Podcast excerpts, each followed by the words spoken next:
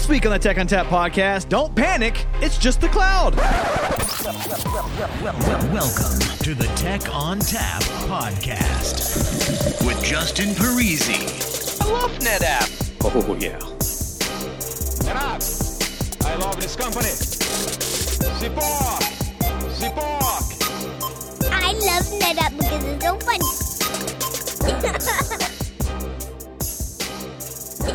funny. Hello and welcome to the Tech ONTAP podcast. My name is Justin Parisi. I'm here in the studio and I have no one in the studio with me. I am all by myself, but that's okay because I have plenty of people on the phone with me today, uh, courtesy of Zoom. Zoom, you're. No, I'm not going to get. it's going to totally go into like a Zoom spiel, but I'm not going to do that. That's funny. All right. So uh, on the phone with me today, uh, we. Sorry. Delayed reaction. That was hilarious. had your own little discussion there. I know I was totally going off on a tangent. I, I, I went off on my own tangent. No one is here to reel me in. I am a loose cannon. Oh my god! And I'm just going to encourage you because I find that funny. Yes, it's pretty funny. So on the phone with me today, you hear that voice there. That is Janine Walter. You may have heard her before. So Janine, uh, tell us who you are, what you do here at NetApp, and how to reach you. So I do technical marketing, um, and my focus is uh, data protection for ONTAP and all things ONTAP. All right, we'll be covering that Very here in a second. Uh, so our, our, our our overarching theme today is going to be cloud, and because of that, I wanted to bring in the big guns. So uh, one of those is Phoebe Goh. So Phoebe, uh, if you could tell everybody what you do here at NetApp and how to reach you.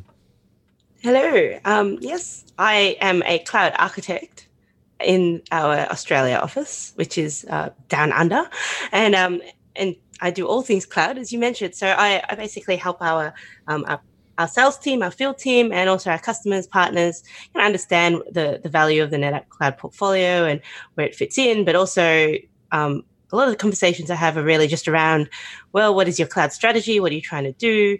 Let's talk about all the new stuff um, and and how it how it how all these really cool topics that are kind of cloudy topics um, really fit into businesses and organizations. So Phoebe, if we Um, wanted to reach you, how do we do that? So I'm I am relatively active on Twitter at at Phoebe Goh P H O E B E G O H, and I'm also on LinkedIn and and email. If you reach out, I um, I always respond. eventually. Always. Also, Always, Phoebe, yes, always. does do, do the toilets re- revolve the other way around? I never check because the only time I think about it is when I'm in the US, and then I don't people ask you- Australia. These idiot Americans ask you if the toilet revolves the other way. I don't think it does. I don't. I don't. I think it's a lie. Um. So No, and at the toilet anyway? Like really? speak for yourself. It's fascinating. It's like a dryer but wet. anyway, Well, the dryers don't revolve in a way. I, I, I, I see we've already gotten into bathroom humor. I love it. So it always goes there for me. I don't know why. Always. So uh, also on the phone with us today, uh, no stranger to the podcast, Miss Comms Ninja herself, Amy Lewis. Hi, Amy. Uh, if you could tell everybody what you do and how to reach you. Well, hello. Um, yes, I'm Amy Lewis. I am the director of influence marketing at VMware, but more relevant to this cloud conversation, I am uh, on the world tour, the VMUG circuit, talking about clouds and your career journey, the impact that clouds having on people in our industry in terms of clou- uh, career choices. Well, and you, you kind of spoiler alert. The best way to get me is at Comms Ninja on the Twitters. Um, running joke is I answer it faster than I do my text messages, and definitely faster than email. So This is true. I can confirm. if only they could send calendar invites through Twitter, I'd be I'd have it made.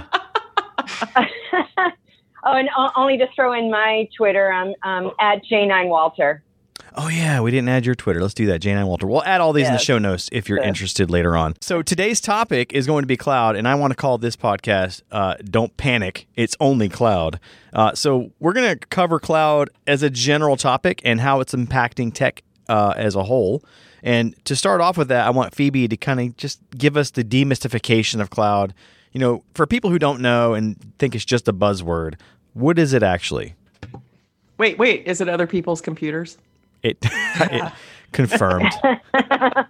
Serverless also has servers. Continue. Yeah, it's it's so disappointing, isn't it? The cloud is not actually in the sky. Um, so I, I, guess what you know what I like to, to talk about when it when I talk about cloud is it's not so much about the technology at all. I mean, yes, it it's computing and and and storage and other services that run on somebody else's computer, but really cloud to me and and really when we start to talk about it is about what it brings you and what it lets you do. And the reason that cloud has become so popular is because businesses, people, I mean not just businesses, just everybody out there now has access to um, computing resources and and all these extra kind of really cool services, all the API services that previously, in order to do that, you needed to have a a data center and you had to have some servers. You probably paid a huge power bill, and and so it wasn't accessible. And so cloud is really to me about accessibility um, and about a consumption model which I, I, would probably say is like you know being able to buy it when you need it as opposed to having it sitting in your data center or under your desk or in a cupboard you know, and, and I think your power. and one of the most interesting impacts, I think, because I, I think that's an excellent definition, is there is no shadow IT anymore. So I think when we talk about career journey, sometimes guilty parties tend to not raise their hands, but you can identify them in the crowd. If you've made your career off of guarding against shadow IT, um, it's time to to maybe think about things a little differently because there is no shadow IT. To your point, anybody has access to these resources, um, and whether you should or not becomes a different question, right? What we can do with cloud becomes the more interesting question. Um, but can you? It's no longer grabbing some old bits and parts or stealing space from from somebody down the hall, et cetera. You can you can swipe a card and off you go. Yeah, and, and I feel like shadow IT has a negative connotation, right? People are doing these things covertly because IT is being, you know, saying no. But really, I mean, the, what the cloud is bringing is is making that all accessible. I mean, why not? We we can build new services that maybe nobody had thought of because we have access to these resources. That to me is not a negative at all. I mean, how yeah, like you said, access and security are, are the, the things now we need to think about. So I think I think the reason why it's got a negative connotation is the name. like when I think of Shadow IT, I think of these ninjas just hanging out in the background. You know, well, it doesn't exactly have a good connotation, right? These these rogue IT administrators that you got to bribe with things to get anything done and doing their own thing in the corner. Floppy right. disk throwing stars. yes, Those, that would hurt. That would leave a mark. That would hurt. Yeah. So, I think we've got our next giveaway. But, should we should we uh, should we give should we give it a new name? Should it not well, be Shadow IT anymore? It doesn't. Well, that's the point. It was. It should have a little bit of that negative connotation, and and to me, we have shifted out of that. It is a, a case where it's back to, um, like Phoebe was saying, there are questions of security and whether it's right for the business, but it's a point to to well taken of if your if your value is about stopping other people from doing work, that is one thing the cloud has kind of ripped away from everybody. Right? It can you can't be mm-hmm. the Dilbert character work stopper. Right? You've got to you've got to figure right. out how to say yes in a in a way that's beneficial for the business. So it, it's shifted, I think, what all of us do in terms of um, business acumen and and thinking about workload, security, the economy of it, et cetera. Like different conversations.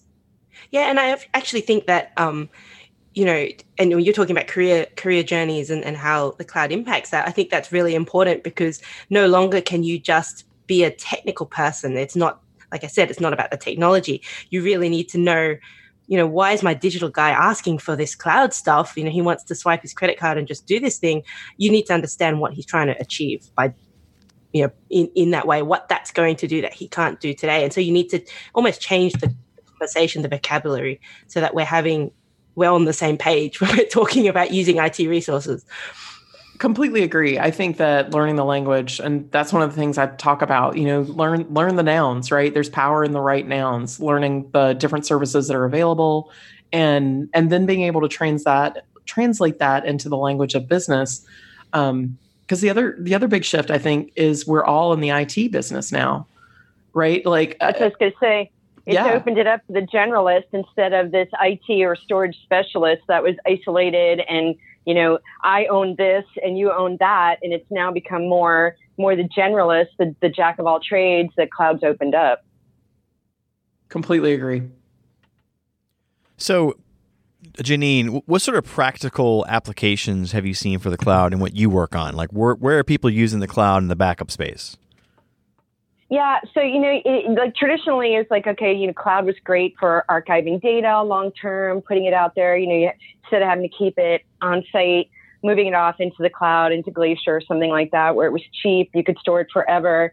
Um, but what I'm really seeing now is that people don't want to just do that anymore, right? Remember the old data centers where you, you had that secondary copy stuck somewhere and it just sat there until you had a disaster and then you recovered it, you know? Nobody can really afford to do that anymore. Um, and being able to actually utilize that data now for, you know, dev tests or big data analytics and actually putting that secondary copy of data to use is so much more valuable. And that's, I think, one of the things that clouds really opened up you know, if you if you couldn't afford to just have a secondary data center and you would just you know throw remember the days of tape, right? Tape never dies. People were putting stuff on tape and, and sticking it at you know a, an offsite facility somewhere. And what was that really getting you? You know, it wasn't really getting you anything except the charge for storing that data somewhere. And I think what clouds really opened up is the ability to store your data long term somewhere offsite that's secure, and then also utilizing that data for something other than just waiting for a disaster to happen. I think that's what's really exciting to me in the whole data protection industry. I find that that to be great, you know, and and of course using that production fresh data to do things with speeds your whole on ramp to you know a, a, whole new application that you might be developing with that information or patching and testing that you would otherwise do with a wing and a prayer, which I've been there um, you know, just opens up a whole realm of possibilities that weren't there before. Okay. So another thing I've noticed with cloud is that it's not just capacity like it used to be. Now it's also compute. Um, compute, right? Right. So, so Phoebe, what are you seeing in your space? Like, where where are people starting to ramp up with the compute aspect of cloud? I, I, well, the, the big topic I think at the moment in a lot of my conversations is around um, containers and microservices and, and how we start to uh, leverage that not just for the workloads where, you know, a couple of years ago containers were, were being used a lot for, for things like web services, things that scale out horizontally really well. But now a lot of the conversations I'm having around how do we do that for our primary workloads that are, you know, previously were were monolithic applications sitting in a data center it's really about looking at how how we move into a, a kind of container or a um, you know serverless even approach to to doing primary apps and i i, I think compute becomes um, you know we're not talking so much about how fast is the cpu or or you know those sorts of questions anymore. They're not that granular. It becomes what is the platform that i um, i should use for this?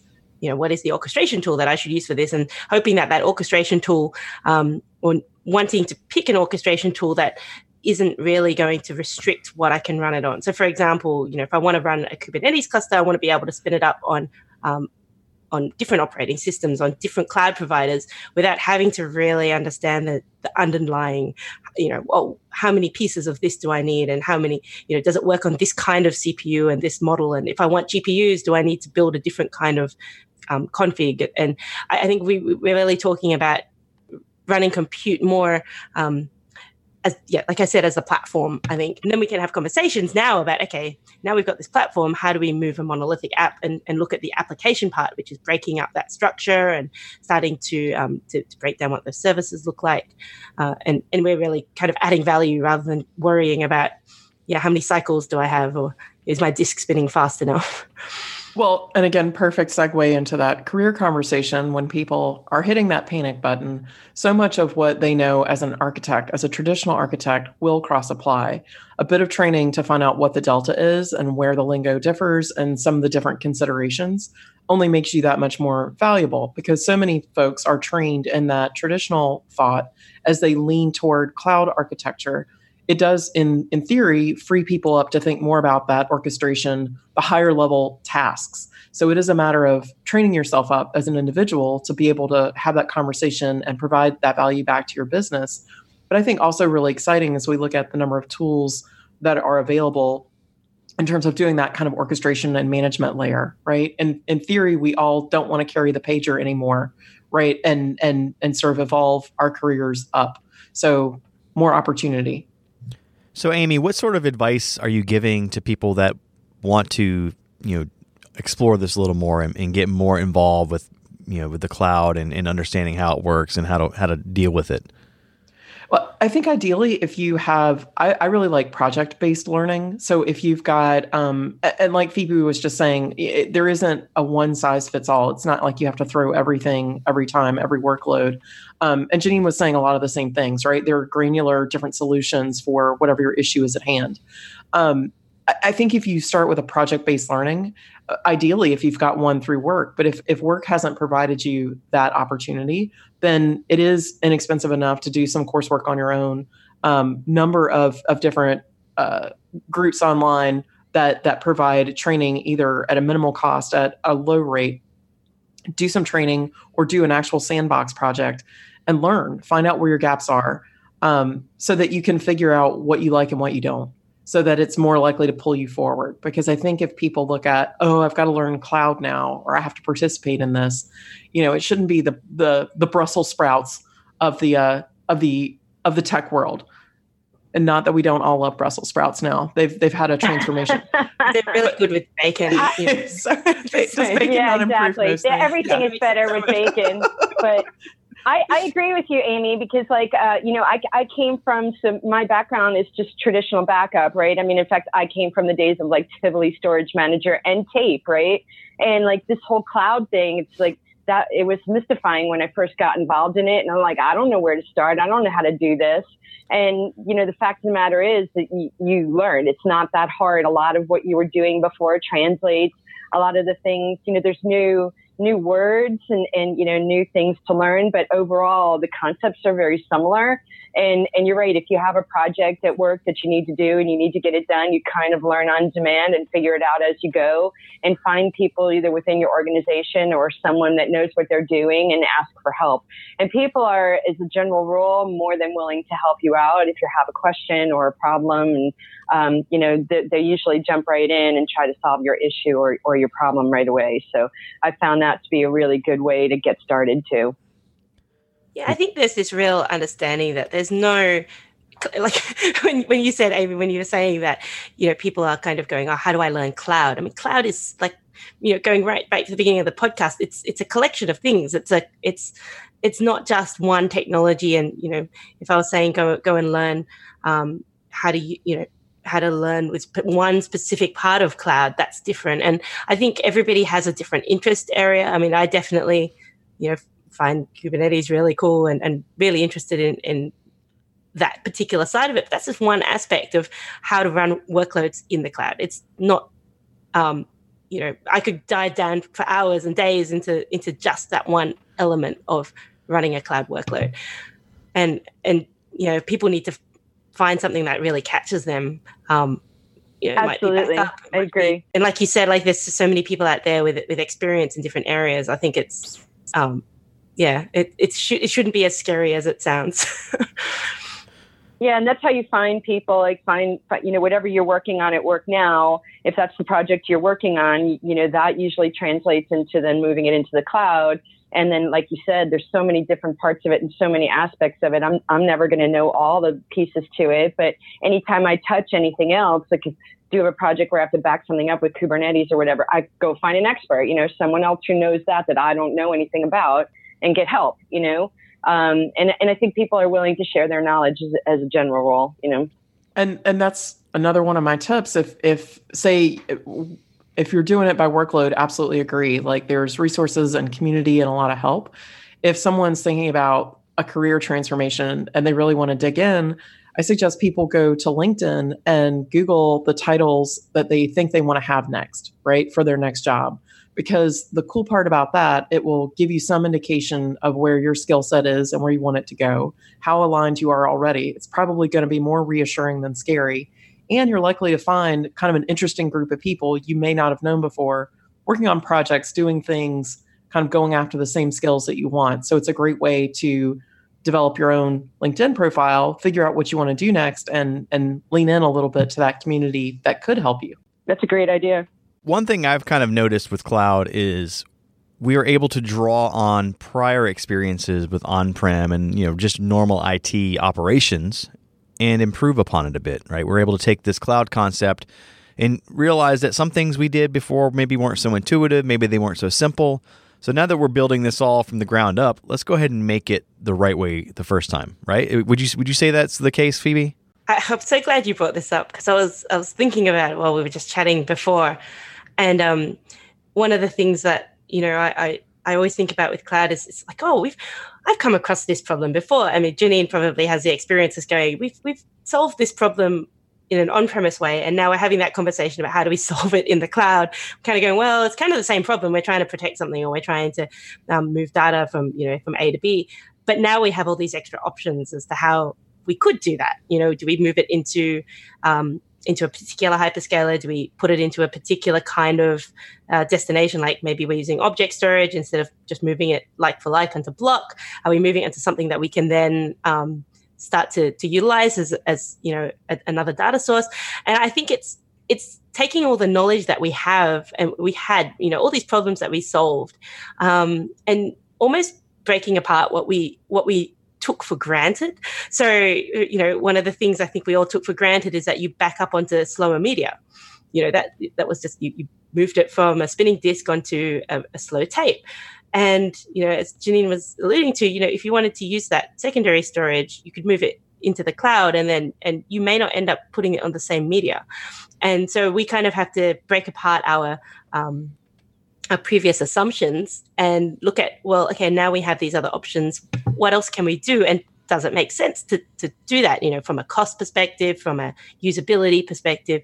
Um, so in terms of architecting um, i find that having the prior experience really helps because we know the mistakes that we might come across. But on the other hand we also have to make sure that we're not just carrying over biases from on premise into the cloud or into a hybrid cloud architecture and say, well, I, you know, is that still the case?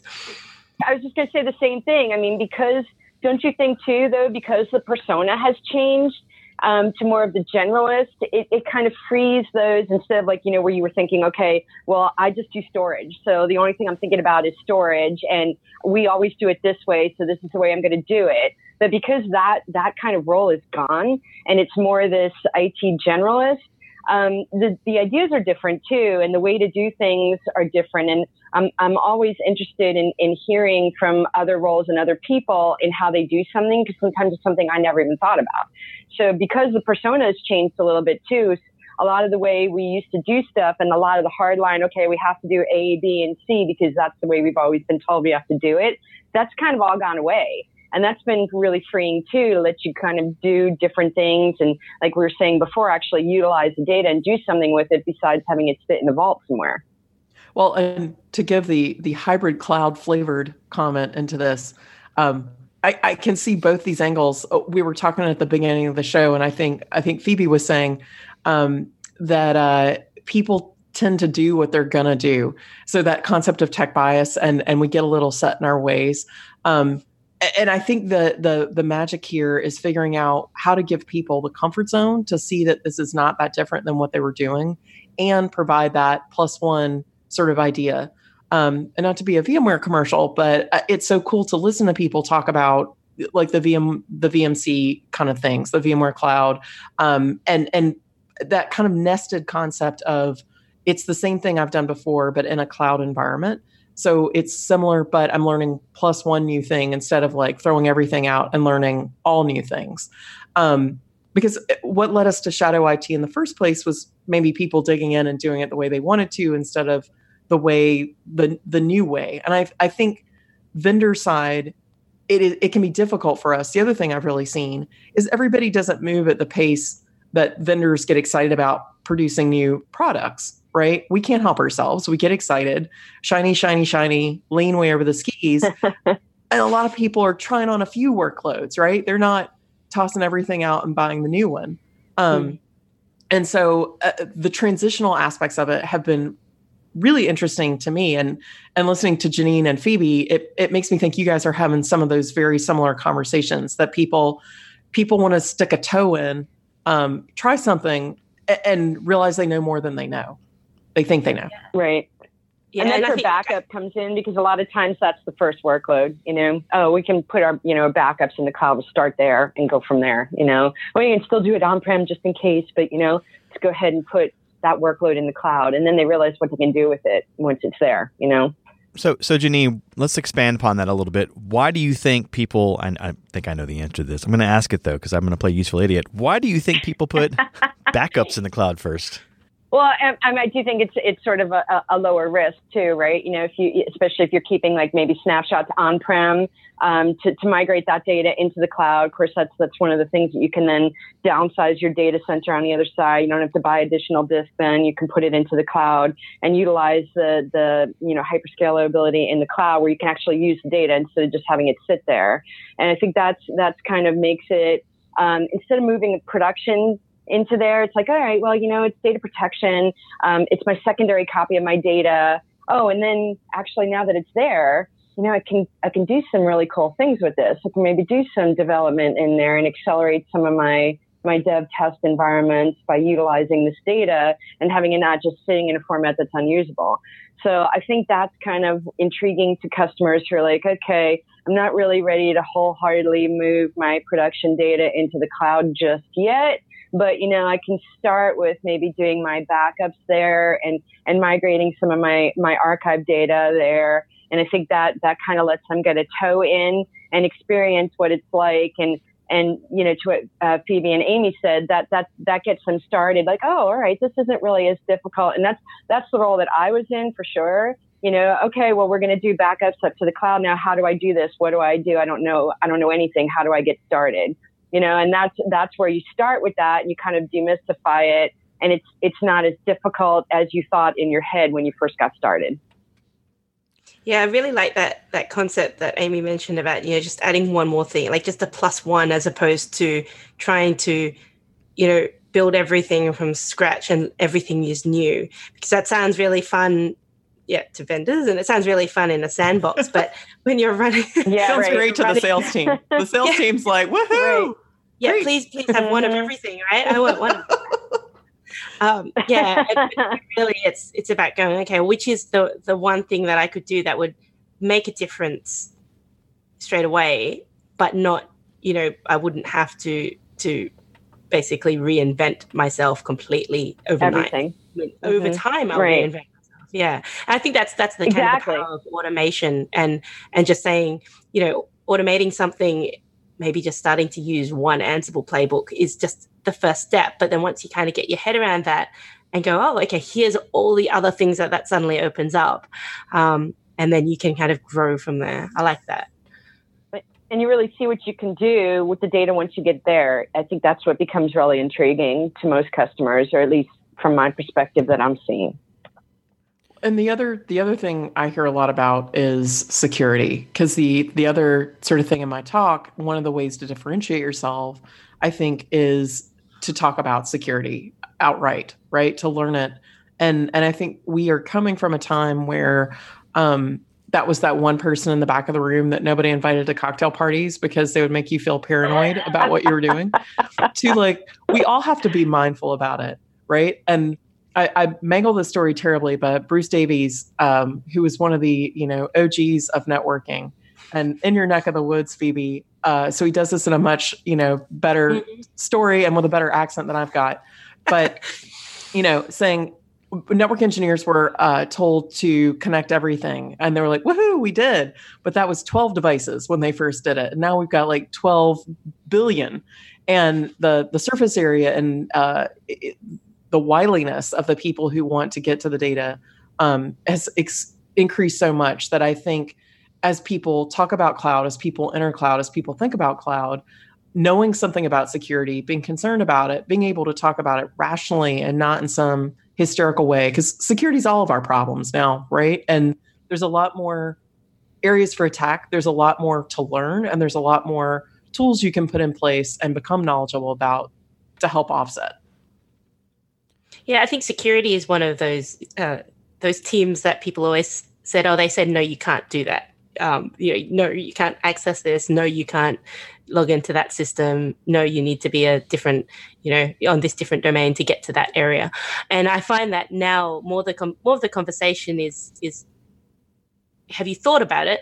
What happened? You know, what's the worst that could happen if this gets compromised? And and so it becomes more of a um, a business question as opposed to a techni- technical question of of locking things down. It becomes well, you know, what's the business impact if if this security is breached? Okay, well that's that's our business. So let's let's work out how we can do that in a smart way and it becomes more of a collaborative discussion so security becoming i mean i, I think people will always think of security like like shadow it they'll always they'll always have this kind of oh they're they're watching me um it, it has that kind of connotation but i think really when i talk to security teams i'm actually you know genuinely hearing this this real this willingness to collaborate because they want to give access to things or you know they're seeing that there's value in in opening things up but they just want to make sure that people have thought about it great conversation with um, Erin Banks, who is uh, always fun to talk to about that and demystify some of that fear. Because I also had that perception, and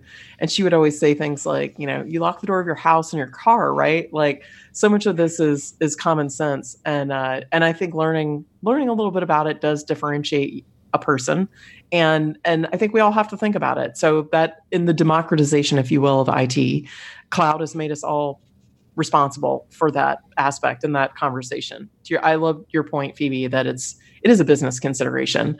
There's reasonable risk and and again tools to, to put in place to think about how you do this correctly. And I think that's what's holding a lot of customers back from wholeheartedly jumping in is to make sure their data is secure. You know, you hear public cloud and everyone goes, oh my God, you know, what's going to happen to my data if I put it up there? What's the security? Is anyone going to be able to breach my data? And that's obviously a concern for a lot of companies. I'm just trying to obliterate it. Security through obscurity. All the all, all the bacon photos, all the cat photos. bacon and cat photos. That's awesome. Yeah, exactly. so, so I'd watch that. Yeah, I would totally, I totally yeah. would watch that.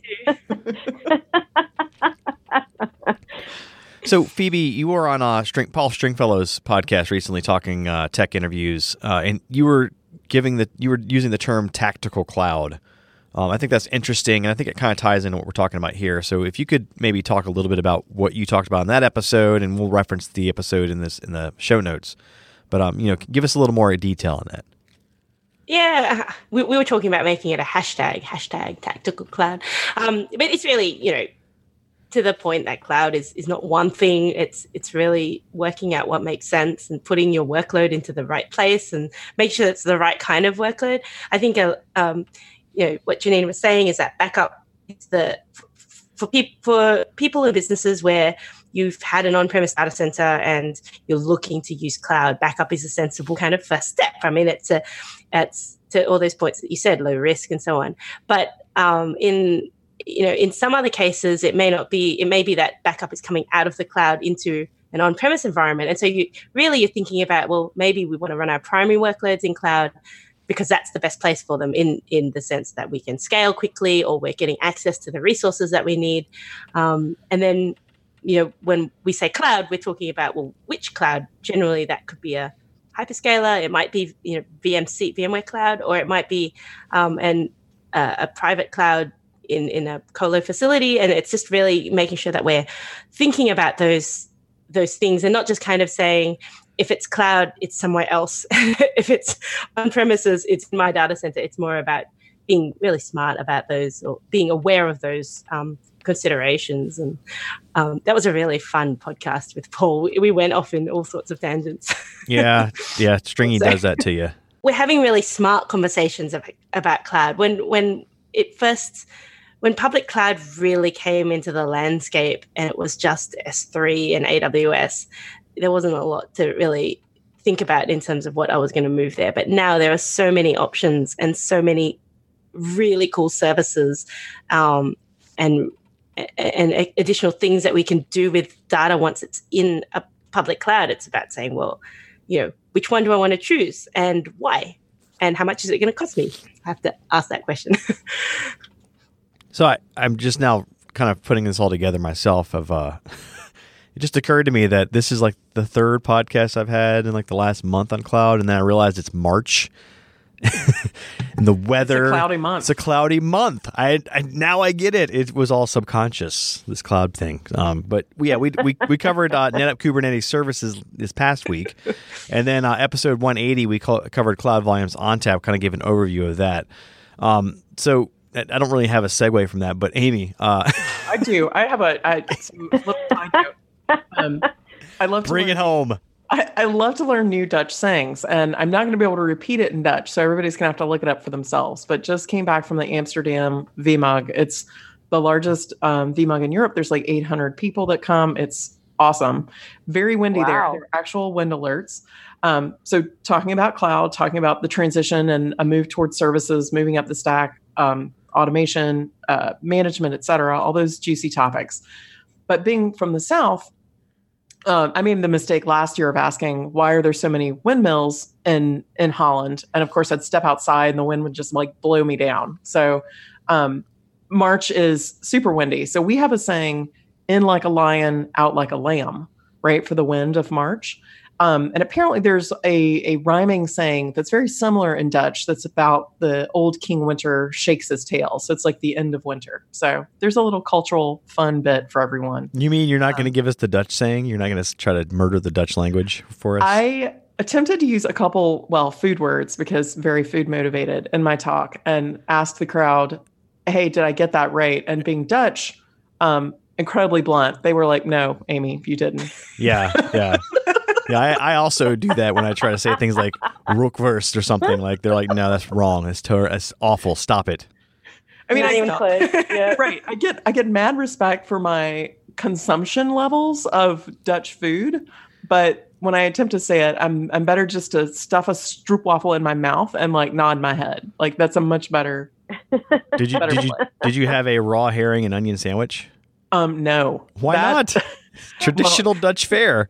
Yes, and a good buddy of mine was like, "Don't even think of it. They're not fresh yet. They're last year's catch." So May. Oh. the answer is May. Oh, Man. gross. Oh yeah, yeah. When I went, when I went, I, I had one, and the first bite was like, "Oh, this isn't bad," and then you start chewing, you're like, "No, this is awful. This is terrible." And then you start really bad. crunching on the That raw onion, you're horrible. like, "Nope, this is really, really bad."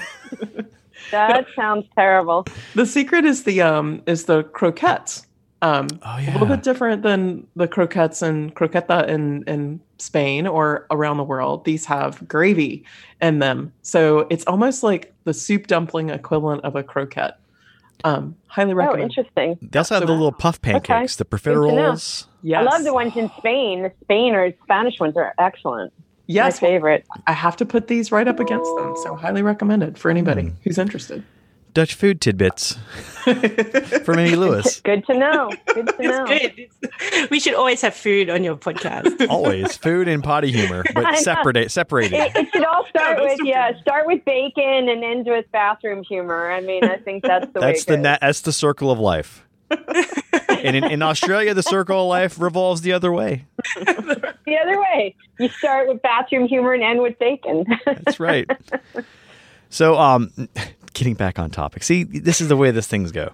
Uh, so, Amy, uh, as far as cloud careers go, I know that there is a certain level of consternation from admins of IT of all varieties that are a little worried about cloud taking their jobs. It took our jobs. So, h- how do they get around that concern? What do they do?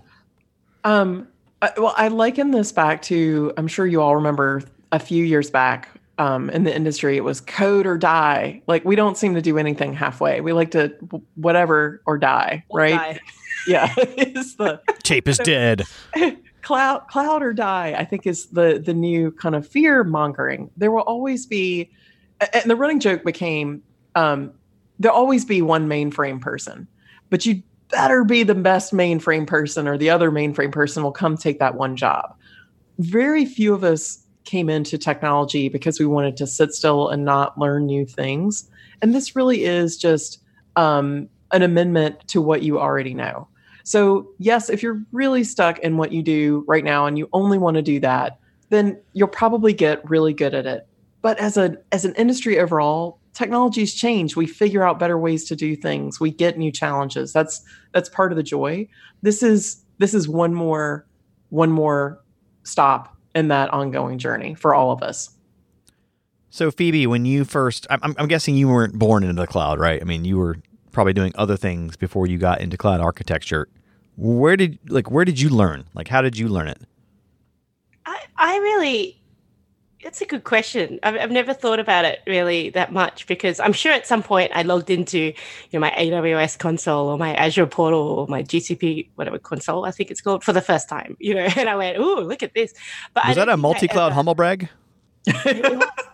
Well, I, mean, I just wanted to be getting facts. That's just data. what about your Ali, Ali Cloud? You don't have Ali Cloud. I didn't hear that. Console, yeah, but uh, but you know, I'm sure I looked at it and went, "Oh, this is this is new," and I wonder what this does. You know, press, pressed all the buttons, and and I think to Amy's point, it's like a, it's exploring this new, this kind of new technology without thinking, oh, it's going to um, change everything overnight. It's just a it's a an evolution of my education. Um, I mean, one of the things I really liked, actually, when I think about it, I um I recently got a new Mac, and so I've been thinking about setting up all the things that I used to have on my on my PC, on my laptop, and now on my Mac. And I was kind of thinking about, you know, my, my lab, and I used to spin up um, different VMs. And, and these days, and I, I went for a period where I didn't actually have any VMs running on my PC. I had them all running in a cloud provider. And I, I, just thought about that in a sense of, well, I was just picking what made sense for me at the time, whether it was faster to spin up or whether it was the lack of memory on my old laptop or something like that. Um, so I was really just making my life easier. And that was my reason for even starting to look at the cloud. And I think it's very similar for a lot of technologists, just going, well, the way that I'm doing things, maybe maybe there's a better way of doing it, and going out there and doing a bit of research and finding that yes, there is a way I could do that using a hyperscaler or a different, you know, as a service, and I'm going to just try that. And if it turns out to be better, then cool, that's great. And if it turns out that you know I still get some benefit from running it on premises, then I might do that too, or I might do that instead. So um, that was probably how I, I, started doing it. I was lazy and I wanted the most efficient way of doing something, so I went out there and just tried playing around with different things. That seems counter. That seems counterintuitive. You were lazy, so you just poked around until you learned it. this this makes so much. This speaks to me because I find that I will work harder to do something automated or, uh, you know what I mean, to quote unquote simplify. I will hours of research and time will go into it when I could have just manually entered the keystrokes, but I will mm-hmm. conquer it. Yeah, but then you don't yeah, have to. Is, then you have to do it again. Like That's a million the part times. About automation. Yeah. Like if I'm going to do it, yeah, if I have to do it more than twice, I, I'm going to figure out a way that I can automate it so I never have to do it again. True. Yep, absolutely. So until I find that I, it would have been faster for me to, to do it twice. I've just done it. Oh yeah, in, absolutely. In right. most cases, but you cannot put a value on the knowledge you have gained in the journey. yes, very true. so, what are your general thoughts on certifications? Like, do they make sense? Are they needed? Is this guided training valuable, or is it more valuable to just poke around? I think it can be either. Some folks are really goal motivated, and that's what makes them go right you're you you want the certificate at the end so you do the work going through. Um, if going through the the process is is the valuable way to learn then then that can be it. I think whatever it is that puts makes you learn is the right answer. In terms of certification in the marketplace i think that's such a complicated answer right? For some companies that's an easy pull your resume out of the pile. For others they they look at time and experience or projects. It's it's such a difficult answer. So forcing yourself to do something you hate is not going to. I've been, I actually have Marie Kondo, spoiler alert, in my deck. And it's like, does this spark joy? Because basically, if you don't, if you're not doing this in a way that sparks joy for you, you won't continue it. So I, I feel very mixed on certifications. I think they benefit people who want to do them and throw themselves into it. But if you hate it and it makes you miserable, then it doesn't. I bet you Marie Kondo uses the cloud and I bet your I bet your cloud store is filthy. It's disorganized, yeah, exactly. it's scattered. Her data management skills are probably awful. But her dresser I mean, drawers perfect. If if you're you know if you're trying to learn this on your own and you're you're then trying to prove value if you're looking for a job a certification could probably help right so if you don't if your company isn't doing that and you've decided you want to kind of move into a role like that, but you may not have, you know, actual hands-on experience at your job, but you've been doing it on your own, a certification might be a good you know, entryway into a, a, cloudy role by saying, oh, well, I, you know, I went and got this certification, I did this training and work on my own and, and prove to some degree your worth there. That might help you get in the door. But then, you know, after that, it's, it's probably, you know, years of, of experience and use that probably helps more than anything over the certification. Yeah. And for me, certifications have value in that they show that you've done things. They don't necessarily mean that you've learned them. And, you know, and, and, you can apply yeah, this can, to like you can take a test. Right. Yeah. Well, you can apply this all the way back to Microsoft certifications, right? Oh, I've got my MCSE. Mm-hmm. Well, can you manage this Active right. Directory deployment? What's a global nope. catalog? right. Well, I don't know how to do and, that. Right. and the other sort of reminder in these talks is that oftentimes the person interviewing you is going to be way less technical. The person who can let you into the next interview. The second, third person hopefully will be peer level, but that that those first couple scanners, so that can cut both ways as well. Like the certification, I think is a great point. Um, Janine just made can can show action if there hasn't been something else in your career or triggers, but taking coursework and learning the lingo so that you are in line with the other candidates being considered gets you in the door. You better better have the goods to be able to talk to the next person, right?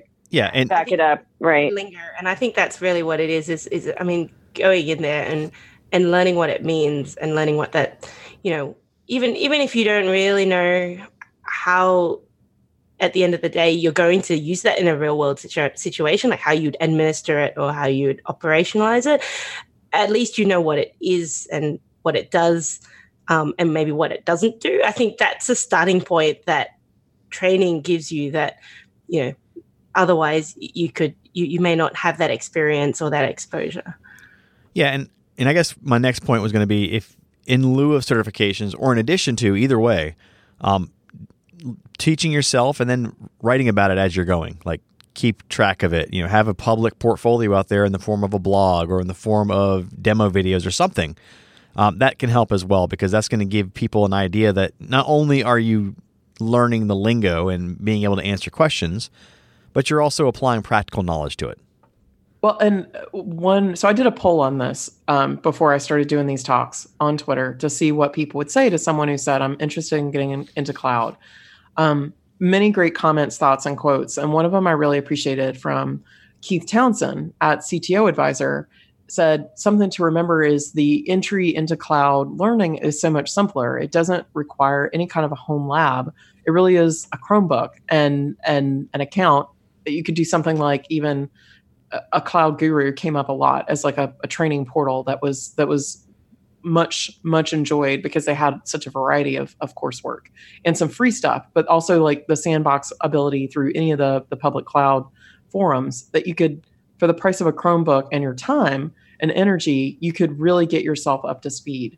So uh, something that may have been necessary in networking compute storage back in the day requiring a home lab not that not that barrier anymore. Be able to do it anywhere, training sort of on the train or on the bus on the way to, to work, as opposed to needing to sit next to the um, next, you know, wired into a switch or something like that. So instead of playing Flappy Bird, I could be learning my cloud. you know, one I, my dream is to have Flappy Bird teach you about the cloud. I love me some edutainment. So that would be awesome. Oh yeah. I, am I'm, I'm so driven by gamified. me too. Did you guys did you guys ever see the NetApp game that was created several years ago?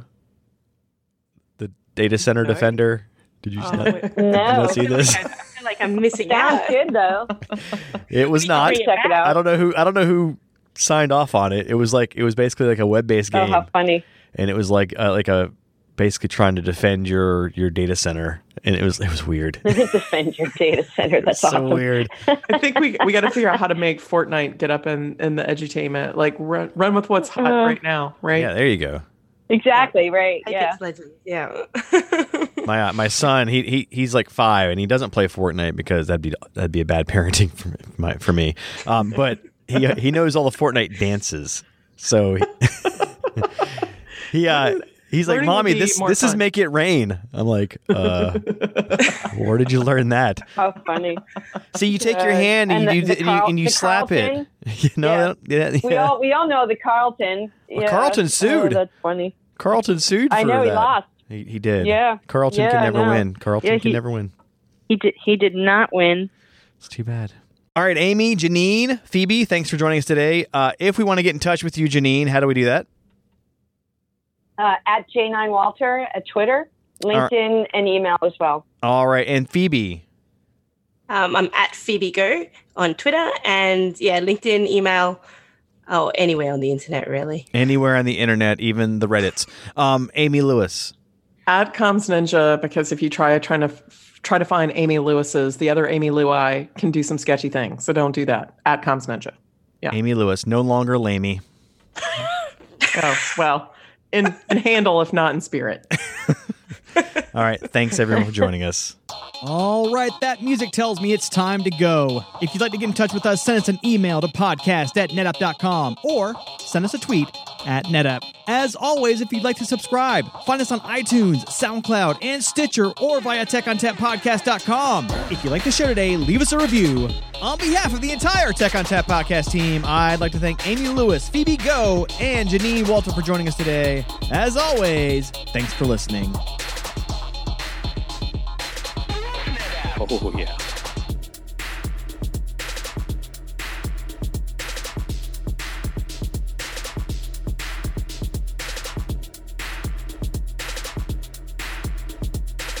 Is it just me that's getting off on this? Oh, yeah.